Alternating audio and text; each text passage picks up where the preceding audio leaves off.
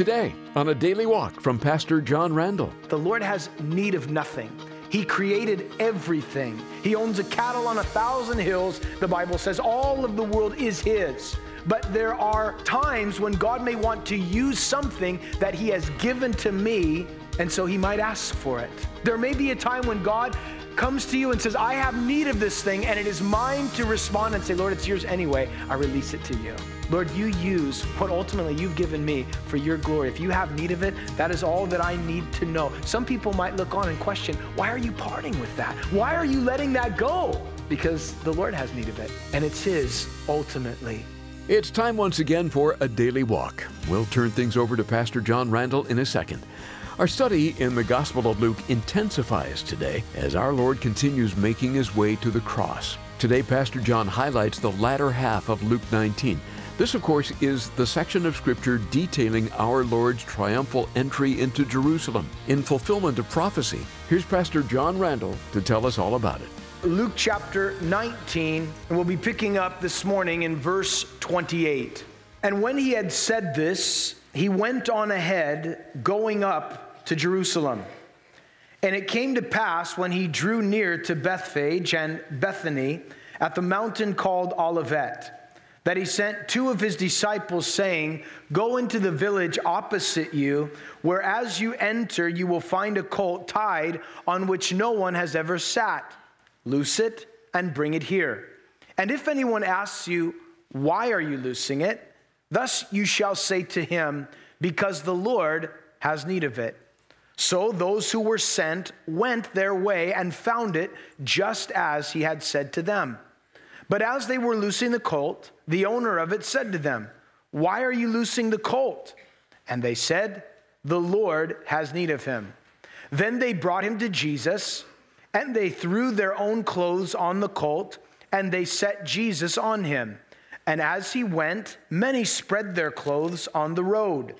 Then, as he was drawing near to the descent of the Mount of Olives, the whole multitude of disciples began to rejoice and praise God with a loud voice for all the mighty works they had seen, saying, Blessed is the King who comes in the name of the Lord, peace in heaven and glory in the highest.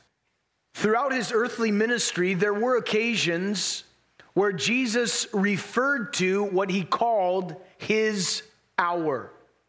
When his ministry first began, Jesus was in the area of Cana of Galilee attending a wedding feast.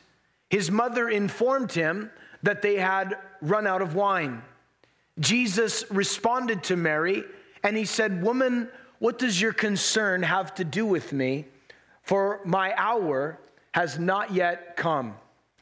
In John's Gospel, the seventh chapter, it is recorded that Jesus went up to Judea during the Feast of Tabernacles and he went into the temple and he began to preach.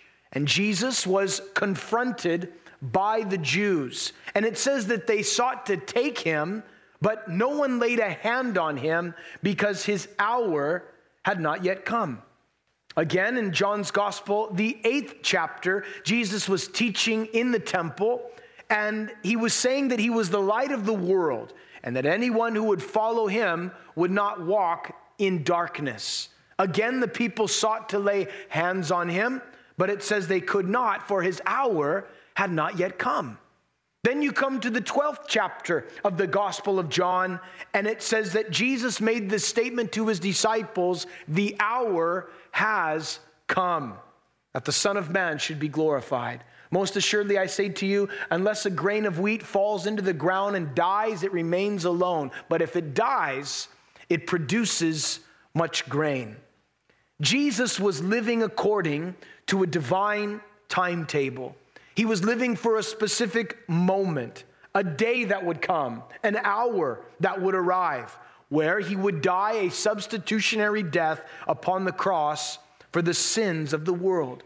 Over the last nine months of his ministry, Jesus and his disciples had visited at least 35 different areas around Jerusalem, succinctly timing their journey to arrive in the city during the Passover.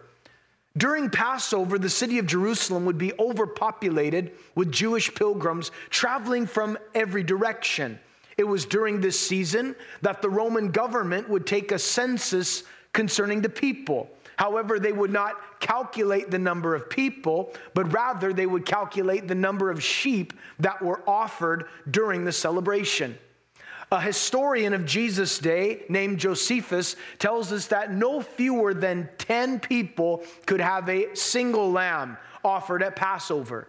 And it was estimated that 256,000 lambs were offered up this year. And that would estimate around two and a half million people in the city of Jerusalem at that time. And due to the increase of the crowds, the Roman soldiers would increase their numbers by 10 over their normal amount just in case there was any rioting or insurrection. The Passover celebration held great significance for the Jewish people, for it dated all the way back to the time when the nation of Israel was in bondage in Egypt and were slaves. You remember in the book of Exodus, it is recorded that God raised up Moses to be a deliverer in order to free Israel from their captivity. And God struck the Egyptians with 10 devastating plagues. The final plague that came upon the Egyptians was the death of their firstborn. And the only way that Israel could escape that final judgment of God is they had to take a lamb and they had to kill the lamb and they had to take the blood of that lamb and put it on the outside of their door, both horizontally as well as vertically. And the Lord said, When I see the blood, I will pass over you. And it was from that time forward that they celebrated the Passover, even to the present time. But here we find on this particular Passover an even greater significance. For 33 years of his life, Jesus had made his way up to Jerusalem and participated in this celebration, but this would be his final Passover. And on this particular Passover, Jesus would be the Lamb of God that was offered up for the sins of the world as he would die upon the cross so that death would pass over us and the judgment of God would not come upon us. As Jesus enters into his final week of ministry here in Luke chapter 19, it begins with a triumphal entry into Jerusalem and it ends at the end of the week on Good Friday with his crucifixion outside of the city. Now, keep in mind, up to this point, Jesus had accepted the status of Messiah only by implication. He had avoided any public demonstration, but now, now the hour had come. The moment had arrived to present himself to the people. And so Jesus enters into the city in what is called his triumphal entry.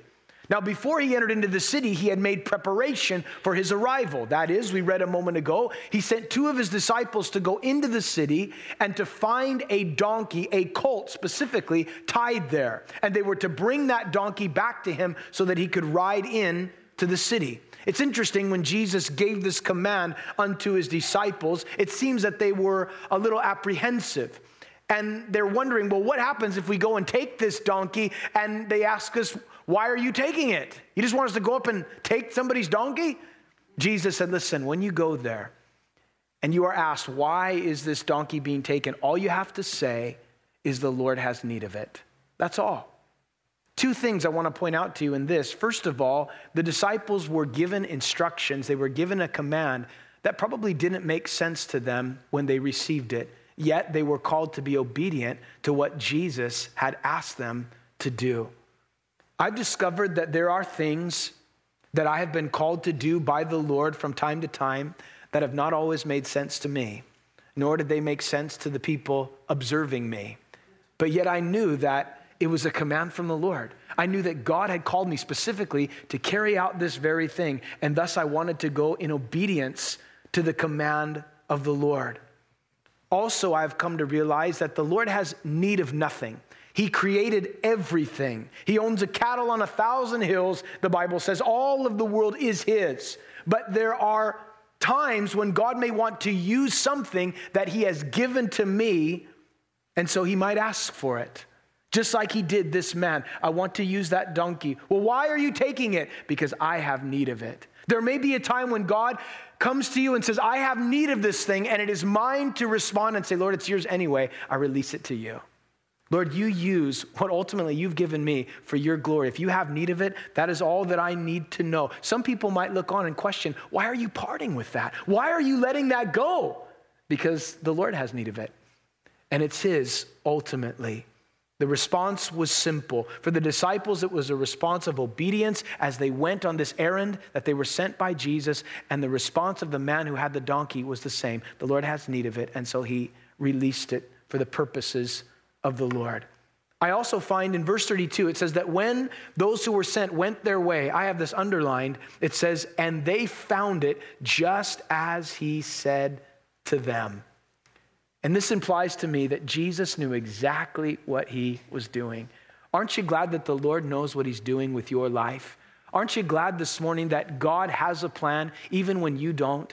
That there are things that you walk in and things that you enter into, and you don't exactly know what's going to come as a result of this, and yet the Lord does. And as these disciples and as we ourselves walk in obedience to the will of God, do you know what we will find? We will find that it is just like Jesus said. When you walk in obedience to the Word of God and the commands of God, there is great blessing attached to it. You will find it, just like the Lord said. You will find as you walk in obedience that God will provide for you. You'll find that God will be faithful to you. You'll find that it is just like He said. God keeps His promises, God keeps His Word, and He has a plan. And so these disciples went and they bring back this donkey to the Lord. And when they bring it back, notice what they do. In verse 35, they brought him to Jesus and they threw their own clothes on the colt and they set Jesus on him. And as he went, many spread their clothes on the road. Jesus sits upon this colt that had never been ridden, and the disciples begin to take off their outer garments and they place them on the colt, but they also lay them across the road for Jesus to walk on. Why did they do this?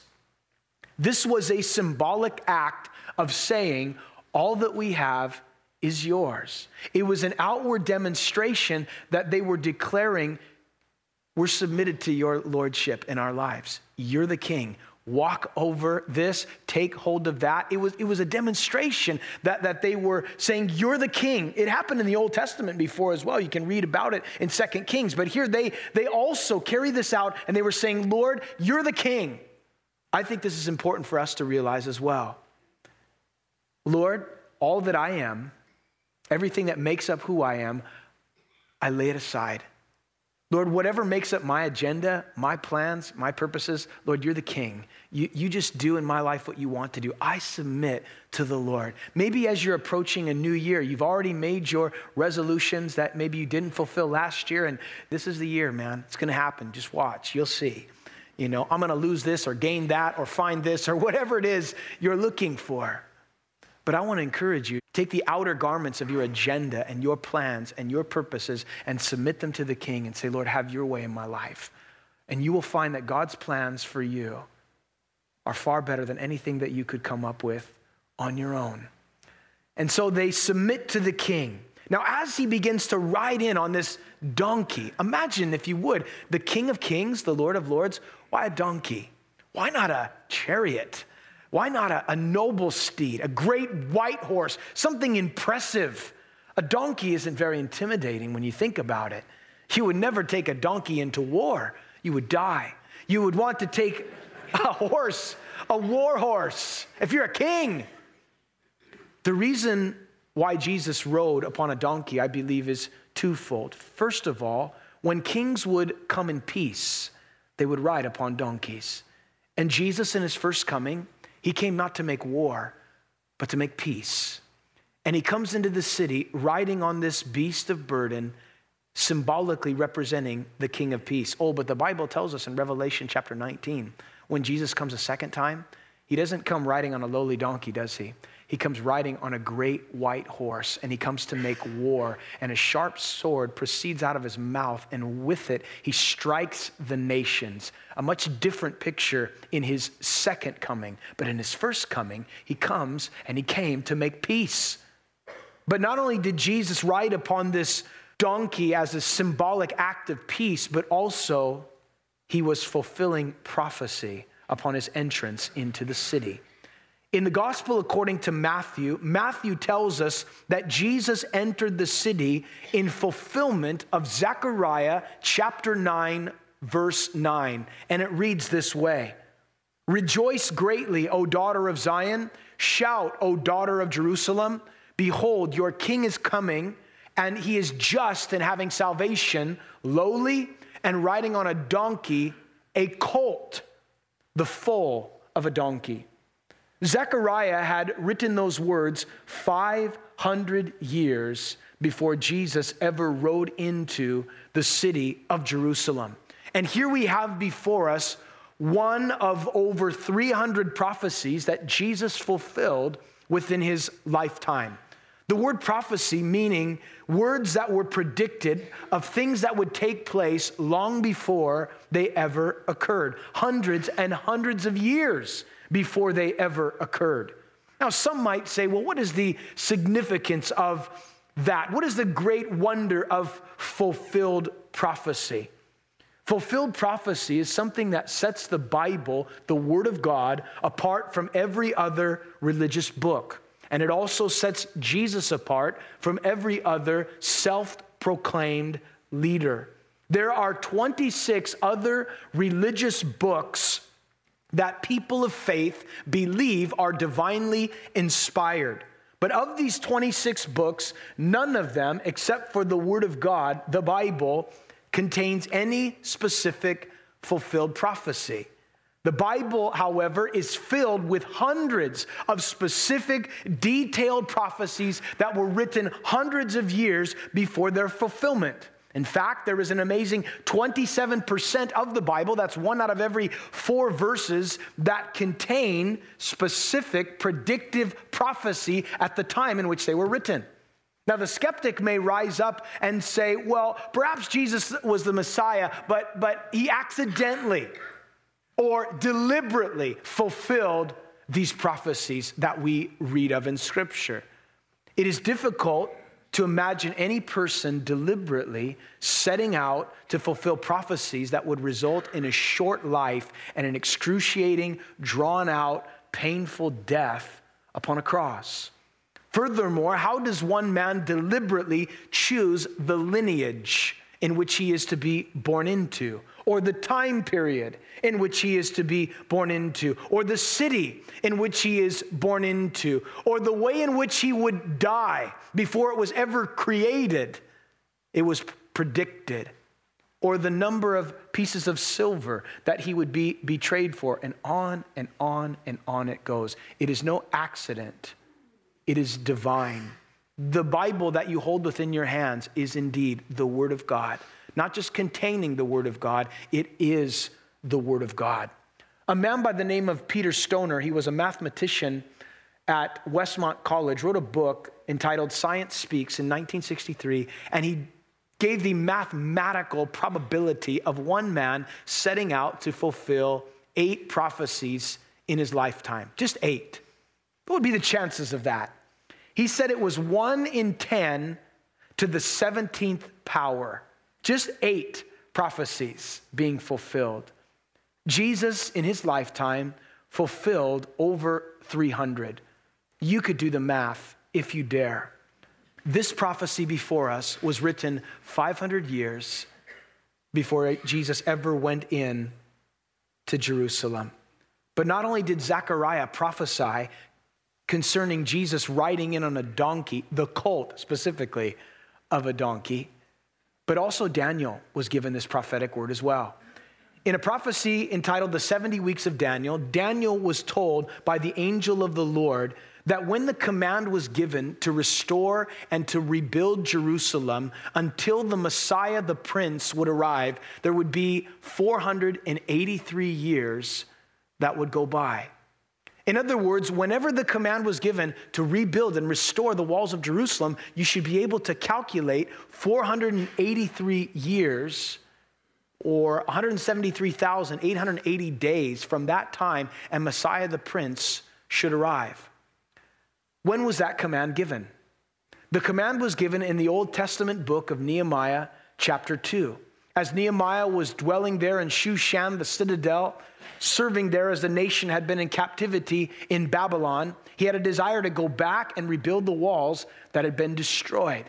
And so the king gave the command and gave Nehemiah the permission, it says in Nehemiah chapter 2, to rebuild in the month of Nisan in the 20th year of King Artaxerxes.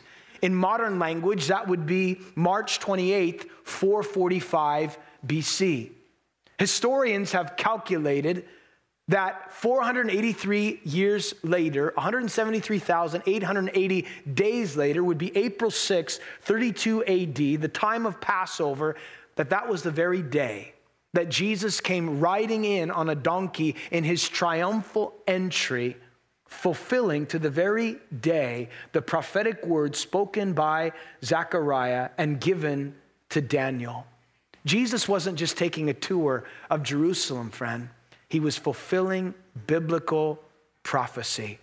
Preparation had been made for his arrival. Prophecy was being fulfilled in his arrival. But also, we discover that praise was being offered up upon his arrival. It says in verse 36 And as he went, many spread their clothes on the road. Then, as he was drawing near the descent of the Mount of Olives, the whole multitude of the disciples began to rejoice and to praise God with a loud voice for all of the mighty works they had seen. And they said, Blessed is the King who comes in the name of the Lord, peace in heaven and glory in the highest.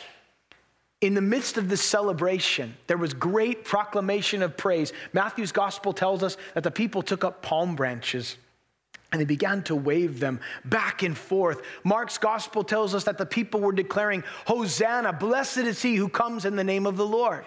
As Jesus was riding down the Mount of Olives, about to make his way up to Jerusalem, the people were singing the messianic psalm, Psalm 118. And they were attributing that psalm to Jesus. They were recognizing him and declaring him to be the Messiah. They were saying, Hosanna. Offering hope and encouragement for your daily walk, that is Pastor John Randall. And this is a daily walk. We're going through the Bible right now. You can order a CD copy of this message by calling 877 242 0828. You can also listen to our recent programs on our website at adailywalk.org. We also offer John's teachings by podcast, and we have an app too. To get our app, do a search for Calvary South OC. I should also mention John is on Twitter and Instagram. You can start following him on Twitter at PJRandall7 and on Instagram at John P. Randall. With all that's been going on in the Middle East and Israel, many are inquiring about end times Bible prophecy. And we want to get a good book into your hands on this subject from our friend Barry Stagner. It's The Time of the Signs, a chronology of Earth's final events. When the disciples asked Jesus how to anticipate his return, he gave them an incredible answer that we stand to benefit from. They asked him about the signs of his coming and the end times. What should they expect to take place? In The Time of the Signs, Barry Stagner explores the events that will precede Jesus' return. We'll send it to you for the special price of $12. Call us at 877 242 0828 or go online to adailywalk.org. Thank you for your prayerful and financial support of A Daily Walk. It really is having an impact. With your help, we're able to reach thousands with the truth and love of Christ at a time they really need to hear it. If you'd like to donate to the ministry, please go to adailywalk.org or call us at 877 242 0828. And you know, we are very grateful to the Lord when we hear back from our listeners. Write to Pastor John today by email at a daily walk at gmail.com. He loves to read listener letters and emails. Let him know what's going on in your life and how we can pray for you at a daily walk at gmail.com. Maybe you're one of our new listeners. Let us know what you think of a daily walk when you write to us at a daily walk at gmail.com. And now let's peek ahead to our next study in Luke. Have you set up any tables in the temple that ought not to be there. Things that are hindering ministry in your life, ministry through your life. Maybe a couple years ago you got rid of it, you did away with it, but now you've brought it back in, and there it is set up in the temple where the Lord desires to dwell. And this morning, by the Spirit of God, the Lord Jesus wants to make his way into your heart in a triumphal entry. And as he makes his way into your heart, into your life, he wants to turn these things over and he wants to drive these things out. But I'll tell you a good place to start make a commitment to Jesus and say, Lord, have your way in this life. Again, that's coming up tomorrow on a daily walk when Pastor John Randall will return to Luke 19.